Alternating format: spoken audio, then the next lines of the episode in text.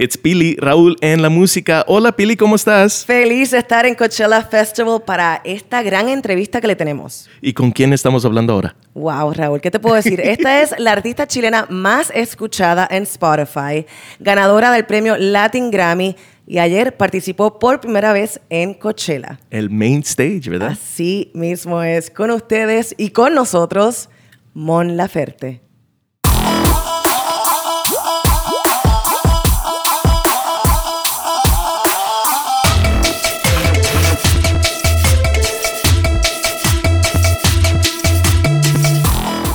Bueno, yo diría que directito de la tarima, hablar con nosotros aquí. Mon Laferte, bienvenida. Gracias. A Coachella, a Pili, Raúl y la música.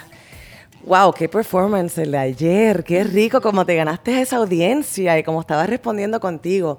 ¿Tú sientes que es diferente cuando estás en tarima en un público anglosajón versus en México o en Chile donde te aman tanto? Es diferente. Eh, El festival es diferente porque principalmente acá en este festival es música en inglés, ¿no? Eh, y entonces los latinos somos menos y entonces de pronto subir a tocar canciones en español es como algo muy específico. Entonces sí, sí sentí eh, muchísimo apoyo de la comunidad latina porque estaban ahí este, como muy emocionados. Em, pero claro, no es lo mismo eh, eh, con respecto a la cantidad de gente que, que yo tengo en un show cuando toco en Latinoamérica, por ejemplo, ¿no? Em, pero tiene que ver con el idioma también, supongo. ¿Y los nervios son diferentes? Sí, porque ayer me puse muy nerviosa, de pronto me di cuenta que estaba en Coachella y fue como, ¿qué? qué? Estoy en Coachella. Fue como un reality check ahí. ¡pum! ¡Wow! Estoy en Coachella. Totalmente, o sea, me estaba preparando para tocar y tenía mucho dolor de cabeza, siempre sufro de migraña y, y como que estaba mu- muy concentrada en que se me quitara el dolor y de repente ya estaba sobre la tarima a punto de entrar y fue como, wow, estoy en Coachella. sí, sí, me puse más nerviosa que lo, de lo normal, pues. Hablando de cantando en español en un festival como Coachella, yo he ido varias veces a Vive Latino en México y he hablado con muchos grupos que vienen de acá, de Los Ángeles, que cantan allá y es la misma cosa, están cantando en inglés y haciendo esa conexión con el público. ¿Qué es la diferencia de un lugar como a Vive, cuando puedes cantar en español y todos te conocen, a la diferencia es a, a cantar en inglés en Coachella? Porque sí cantaste una canción en inglés ayer. Con la ayuda. Eh, Con ayuda del teléfono. Del teléfono. Eh, pues es que es diferente. eh, O sea, nosotros como latinos estamos acostumbrados a escuchar música en inglés, ¿no? Desde pequeño y consumimos eh, todo el arte eh, en inglés y en español también. Entonces, como que, no sé, eh, es por obviedad que, va a funcionar. Pero al revés no, o sea, aquí poco a poco los- nuestro idioma se ha ido ganando un espacio,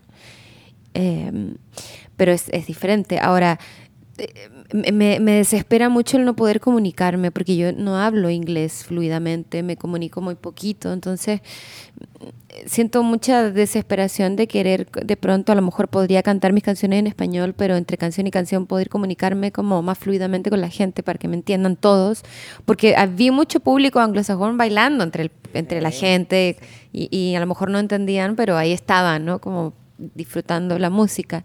Entonces, sí, sí tengo ganas de, de poder entender más el idioma, de aprender y de comunicarme. Me encantaría poder componer algo en inglés también. Sería increíble como componer en otro idioma. ¿Y estás tomando clases de inglés o algo por el No estilo? más en el Duolingo. Pero es perderle el miedo, yo creo. sí. total. Es que yo soy de Chile y allá es más difícil. O sea, por lo menos yo que crecí en los 90, eh, no, no, no, estamos, estamos tan lejos de Estados Unidos que De no es todo. como- Chile está lejos de de todo. todo. no es como México, ¿sabes? Que como sea, todos saben algo de inglés. En Chile no. Eh, y más en aquella época, y yo estudiando en escuela pública, es más difícil todavía. Hablando de perderle el miedo, cuando uno ve a Mon Laferte en tarima, uno ve mucha seguridad. ¿Siempre has sido así de segura de ti misma? Fíjate que justo ahora, no sé si estoy tan segura de mí misma. sí, siempre fui muy segura de chiquitita. Como que siempre era muy segura porque tenía como muy claro que quería cantar y que quería hacer música y que era mi vida y que era lo que más me apasionaba y me divertía. Pero últimamente no sé si tiene que ver la edad, la experiencia o qué, o que uno se hace más consciente, pero ahora me cuestiono todo mucho más. No soy tan segura como me veo, creo. ¿Y por qué crees? ¿De dónde nace esa inseguridad? Eh, pues yo creo que tiene que ver la edad, las experiencias, no sé, el hacerse más consciente, no sé, a lo mejor hasta, hasta he vivido tantas cosas que ahora recién estoy como procesando y no sé, no, no sé qué pasa. Mm, interesante, está muy interesante eso, ¿verdad? Porque uno usualmente piensa que con la edad, y especialmente con el éxito que has tenido últimamente, uno va a ganar más seguridad en sí mismo, pero puede ser ese mismo éxito el que crea más inseguridades. Puede que sí, de pronto eh, siento que, que estoy más preocupada de la música que de cualquier otra cosa. Entonces, de pronto si la música no está fluyendo al 100, si el concierto no está sonando increíble, si alguien se equivoca, si yo me equivoco, ahí entra mi inseguridad, ¿no? Y, antes como siento que era como más, vamos a pasarla bien y está todo bien, era más relajada, no sé.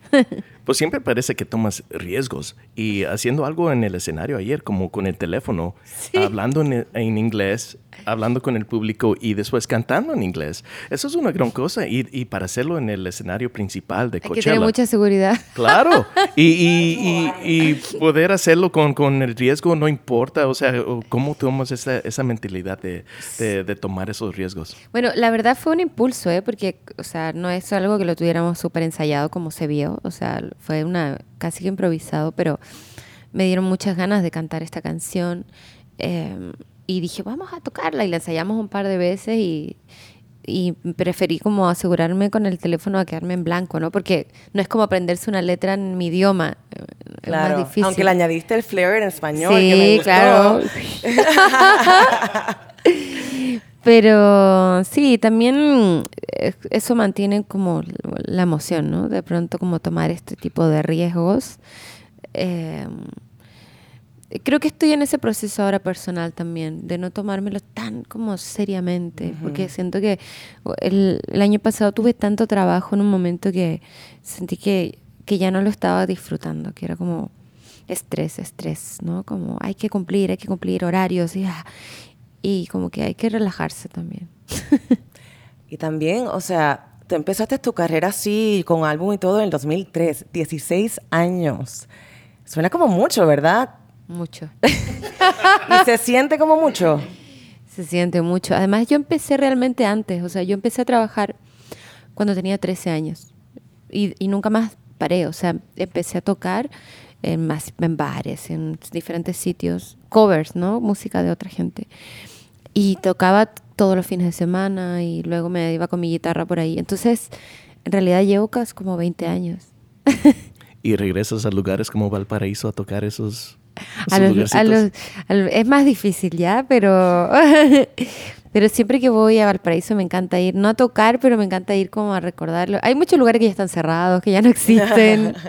La última vez fui a uno en Valparaíso que alguna vez toqué ahí eh, que se llama Sinsano y fui, ponte tu martes y no había nadie, estaba vacío y era como, oh.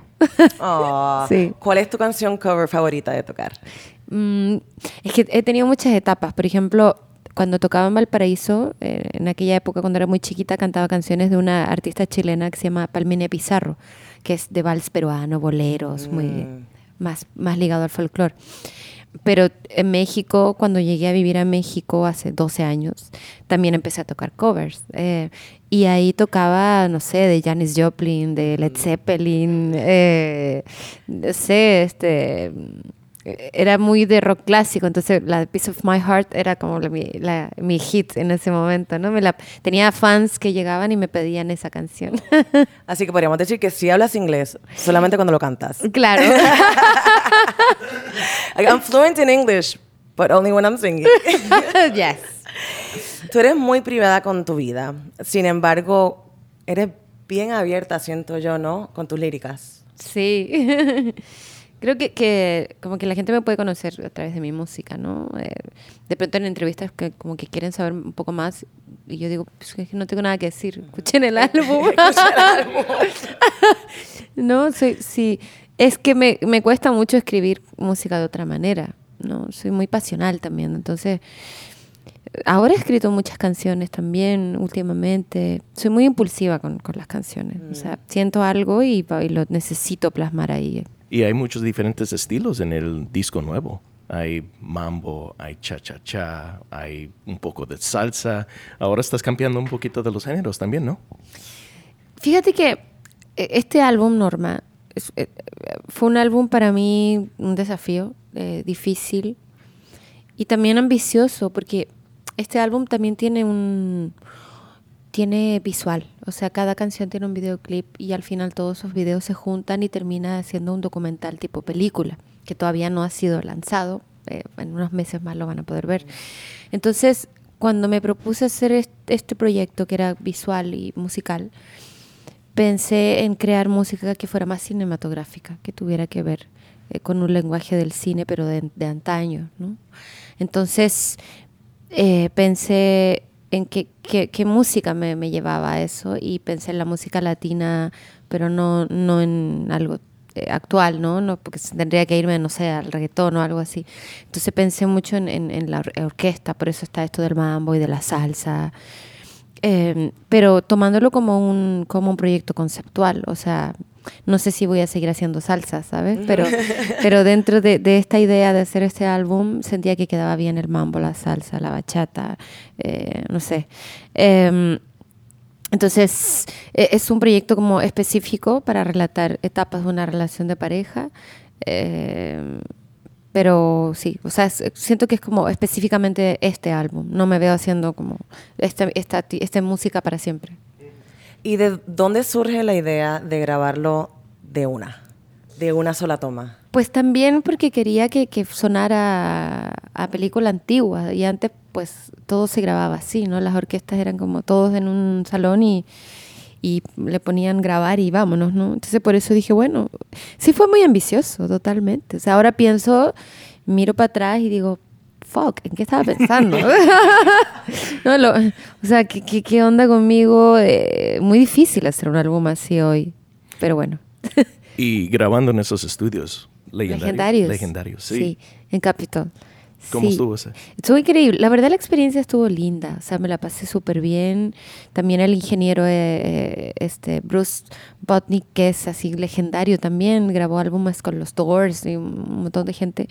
Entonces sí, también fue como, wow, ¿no? Toda la experiencia. Em, ahora pienso, para hacer un nuevo álbum no repetiría o sea, quisiera de nuevo. check that box. Exacto, check, ya. no, sí, o sea, no quisiera ahora perderme de nuevo todo lo que es hacer un álbum que grabar y repetir y escuchar y como darte el tiempo, ¿no? Es una locura hacer un álbum en una toma.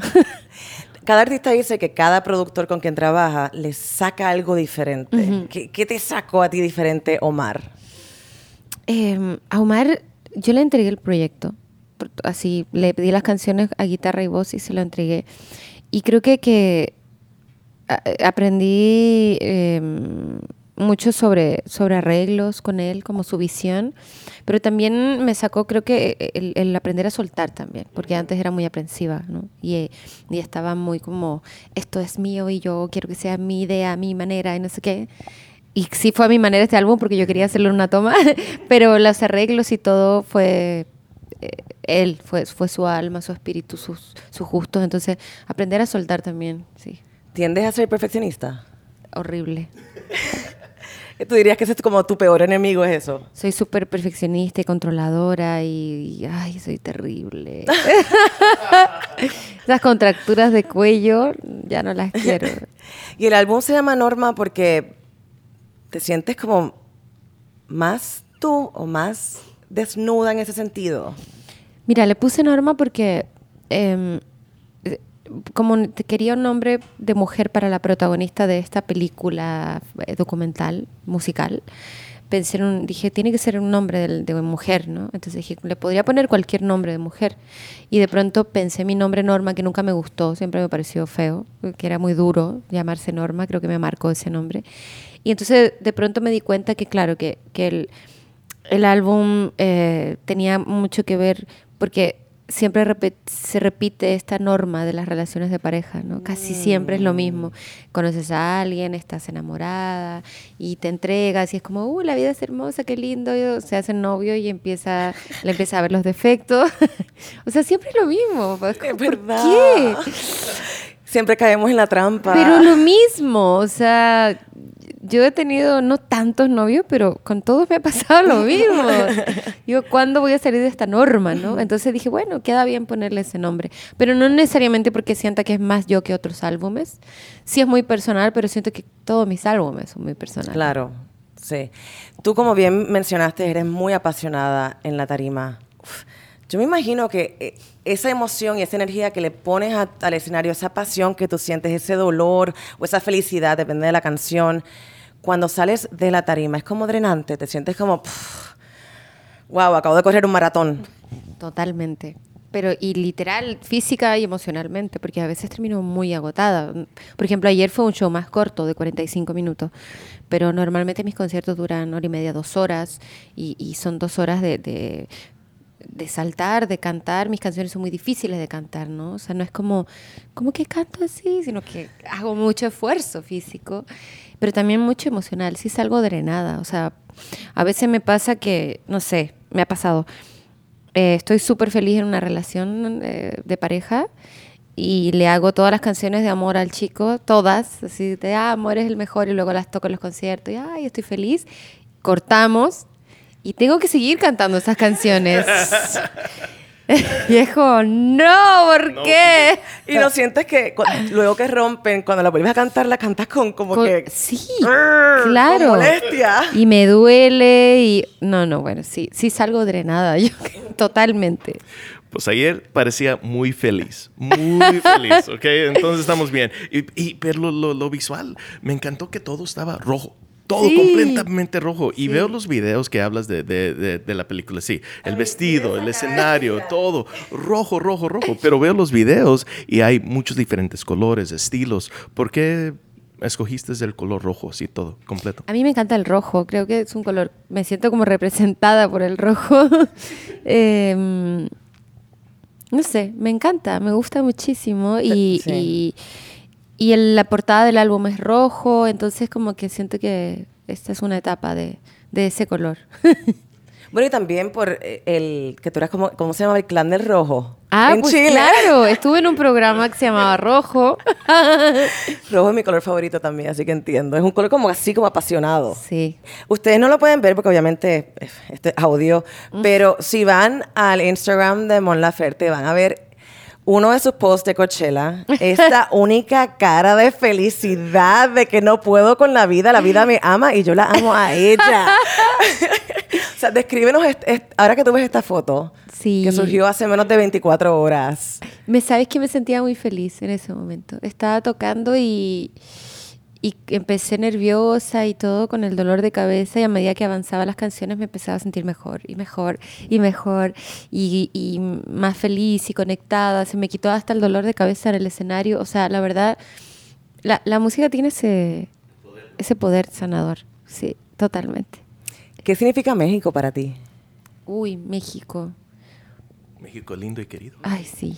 Pues mira, yo llegué a vivir a México hace 12 años, en mis 20 ya estoy en mis 30 y, y, creo que pasé como me hice adulta en México, totalmente, ¿no? Entonces, siento que mi personalidad ah, adulta se desarrolló totalmente en México. Entonces, siento que tengo, eh, soy tan eh, mexicana como chilena. Eh, mis mejores amigos, he vivido tantas cosas, romances, no sé, amistades hermosas, la música, todo me ha pasado en México. El público, increíble, la verdad, sí. Sí, acabamos de estar en el DF y la energía de esa ciudad es impresionante. Amo el DF. Sí, ¿verdad? ¿Y, qué es la, cosa favorita que hacer eh, cuando no estás cantando, grabando o girando? Me gusta mucho pintar. ¿De veras? Sí, me ah. gusta pintar. Em, o hacer como manualidades, ¿no? Pero me gusta pintar al óleo, no sé, me encanta. Como llego a casa y me siento ahí en mi taller. Tengo un taller. ¿Es para estar más pacífica o más calmada? O... Sí, me relaja porque o pongo música o a veces pongo programas así como de los animales más increíbles del mundo, ¿no? y los pongo de fondo y me pongo a pintar. Me encanta, me relaja. ¿Te hace falta, yo no sé si ustedes saben que nos están escuchando, pero si son super fans de, de Mon van a saber esto, pero que tú tenías una banda de toda chica y era una banda metal. Sí. Mystica Girls. Sí, total. ¿Te hace falta? Extraño eso, ¿eh? La verdad. Últimamente eh, extraño la distorsión en el mundo en general. Em, sí, tengo ganas de, eh, no sé, estaría, es que era muy divertido tocar en una banda de metal, en los festivales y con todo este, el ruido y el doble bombo, el pedal ahí, sí se extraña como esa euforia. Es que me gusta a mí como todos los, los, los pasajes de la música, ¿sabes? Me encanta el folclore, me encanta la música de, de autor y tranquila y me gusta la orquesta, me gusta lo bailable, me gusta la salsa, me encanta el metal, la distorsión.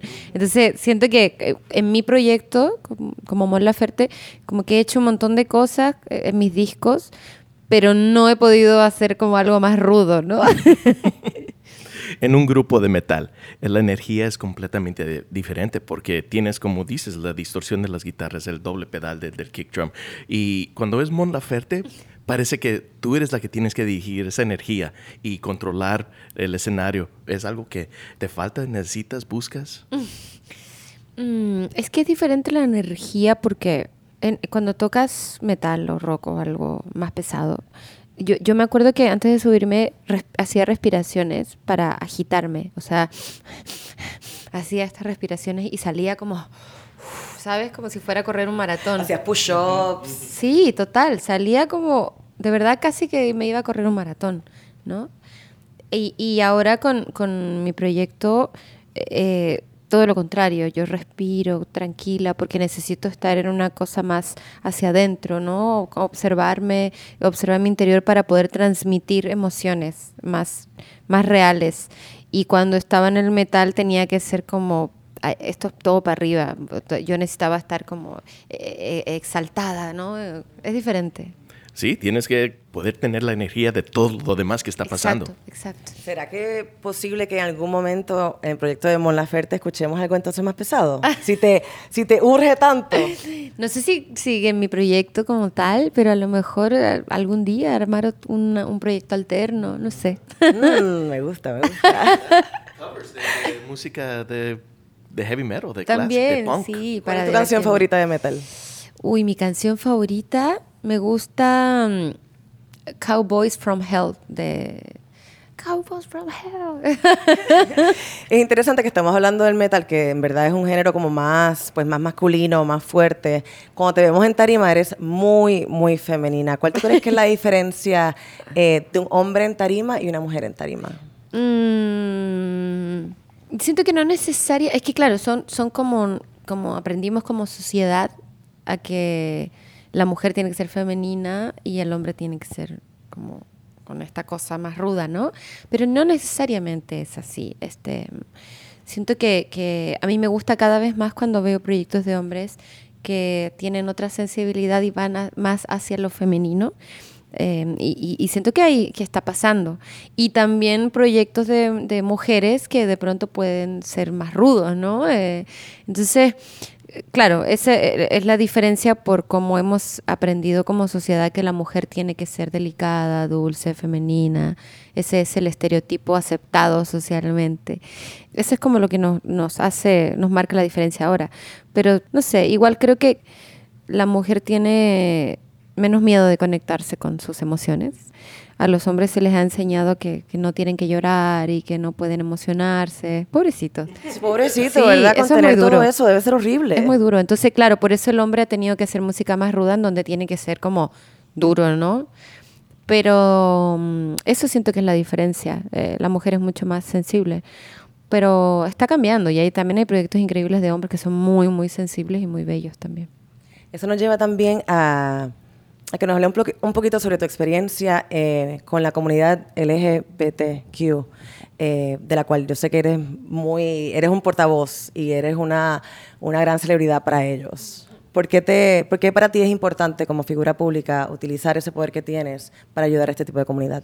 Me, encanta que ahora ha cambiado un montón el mundo. O sea, no tiene muchos años que yo me acuerdo que- que yo participaba de, de shows y marchas eh, en Chile, en México, eh, en donde todavía era como, como, no, dos hombres de la mano, como dos mujeres, como wow. O sea, no tiene muchos años en Latinoamérica que eso ha empezado a cambiar y ya es como mucho más normal y la gente está más relajada con ese tema. Eh, ¿Por qué? Porque pues siento que toda la gente tiene derecho a, a- a hacer lo que quiera, ¿no? Amar, eh, a ser libre. O sea, si no está lastimando a nadie, entonces también tengo muchos amigos, amigas y en esto de la música y de las artes, entonces como que me siento tocada muy de cerca y quiero que, que pues, la gente pueda ser libre. Otro tema que, pues no sé si estás muy envuelta, pero yo estuve en Chile hace poco y, y sé que el tema del aborto es muy grande en Chile. Eh, si quieres compartir tu opinión sobre el tema. Sí, pues todavía, eh, y en Chile y, en- y ahora en México también, Y justamente. Argentina. y Argentina, y justamente ahora en México, eh, ya, la- la- por ejemplo, hay ciudades, estados en donde la ley ya fue rechazada y entonces, porque está toda esta onda de pro vida. Yo creo que, que hay, hay un, un error de información. La gente eh, está pensando en, en salvar una vida pero no están pensando en la vida de la madre, ¿no? De la mujer, que es la que eh, se, se- embaraza y que muchas mueren, muchísimas chiquitas sobre todo, son las, las que más mueren, las adolescentes, que, que no son chicas de ciudad, no tienen información, están en, en- en pueblos, en lugares pequeños, ellas son las más afectadas, ¿sabes? Entonces, hay, hay claro, la, la gente que protesta, los pro vida, hay gente que está bien, hay gente religiosa que vive en ciudad, que tienen como una vida resuelta y no saben lo que es ser una adolescente de provincia, eh, que, que no sabe que, o que fue violada o que no tiene la información, ¿no? Entonces... Y que cuya vida también es importante. Pero totalmente. Entonces, claro, ahí creo que, no sé, la gente como que... le f- ay, como- pienso que de verdad el mundo tiene que cambiar a que cada uno se tiene que hacer responsable de sus actos, preocuparse de su vida y dejar de joder al de al lado, ¿no? Amén. Pues sí, como que no, sí, e- es súper injusto. Este y también, no sé, como que piensan que cuando si se aprueban las leyes de aborto, vamos a ir todas a abortar en grupo, ¿no? Como sí, exacto. como. Como qué- si fuera algo súper divertido. como si no fuera súper traumante ya, súper difícil. Eh, o sea, nadie quiere abortar, ¿sabes? Exacto. Sí. por, por un montón de motivos, pero, pero se tiene que tener la posibilidad. Gracias por compartir tu opinión y por ser tan abierta con nosotros y compartir un poco también de tu vulnerabilidad. Todos nos queremos ir al Festival de Coachella. ¿A quién vas a ver hoy? ¿Quién te tiene emocionada? Sé que viste a Charlotte Gainsbourg ayer porque yo estaba allí. Ay, la amo tanto. Sí, buenísima. La amo, la amo. Eh, es que me encanta ella. Eh, y fue súper fino su show, me encantó, sonaba muy bien, el bajo sonaba increíble. Las Y, luces, esa que- es era como un marco precioso. Muy, muy Bien lindo. sencillo, bien sencillo. Muy fino su show, me encantó, me encanta ella, me parece que es mágica. Eh, también vi a Childish Gambino, Uh, también me pareció impresionante, estoy enamorada de él. Por favor, si alguien lo conoce. Eh, Pero es que eso- esos gestos, sabes que a mí me impresionó porque yo no estaba tan emocionada de verlo. Yo, ah, bueno, voy a ver a Childish Gambino. Y de repente fue como que, ¡ah! sí. o no. sea, trajo todo lo de, lo de actor. Todo. eh, su, a mí me impresionó muchísimo. Yo lo la amo. verdad que, mira, se me paran los pelos cuando pienso en el Ah, show yo de él. también, o sea, si, si alguien lo conoce, dígale que hay una chilena que lo ama. Le dejamos saber. Eh, Nosotros vivimos en LA, si lo vemos, le Por decimos, hey, favor. Childish. Dígale que estoy enamorada de Le él. digo, le digo. Serían bella pareja. I'd be like all for it, súper Ay, talentosa también. imagínate, ay, lo amo. Te amo, Childish. Y hoy, ¿a quién quieres ver hoy? Pues hoy, Tame Impala, quiero ver a Tame Impala. Este, quiero ver a, a Mac DeMarco. ¿Has visto a Mac DeMarco? No. Ah, ¿en la vida? En- sí, en- sí lo he en- visto. En, en vivo, en vivo, en vivo. sí, vivo. de hecho, eh, en, en- me he tocado muchos festivales con él. Ok. Y lo he saludado de lejos, así de ¡Hola! Y es como un, un loco buena onda, es como ¡Hola! Exactamente por eso, porque él es como just free flowing, no le importa nada. Nada. Voy a cantar esta canción, eh, no, a, la- a la mitad la corta a veces.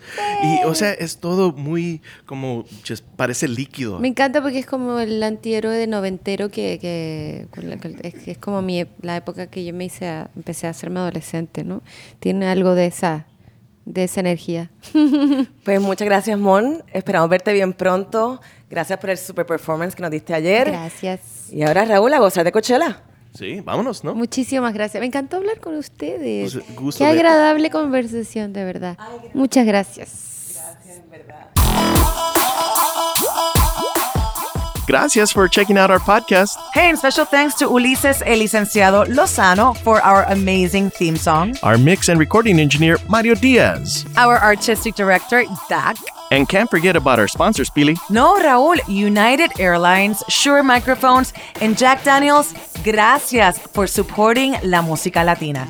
And for more information and other episodes, be sure to subscribe to our podcast at Pili, Raúl, and La Música. Hey, make sure to tell your tía, abuelo, primas, everybody to subscribe. A todos.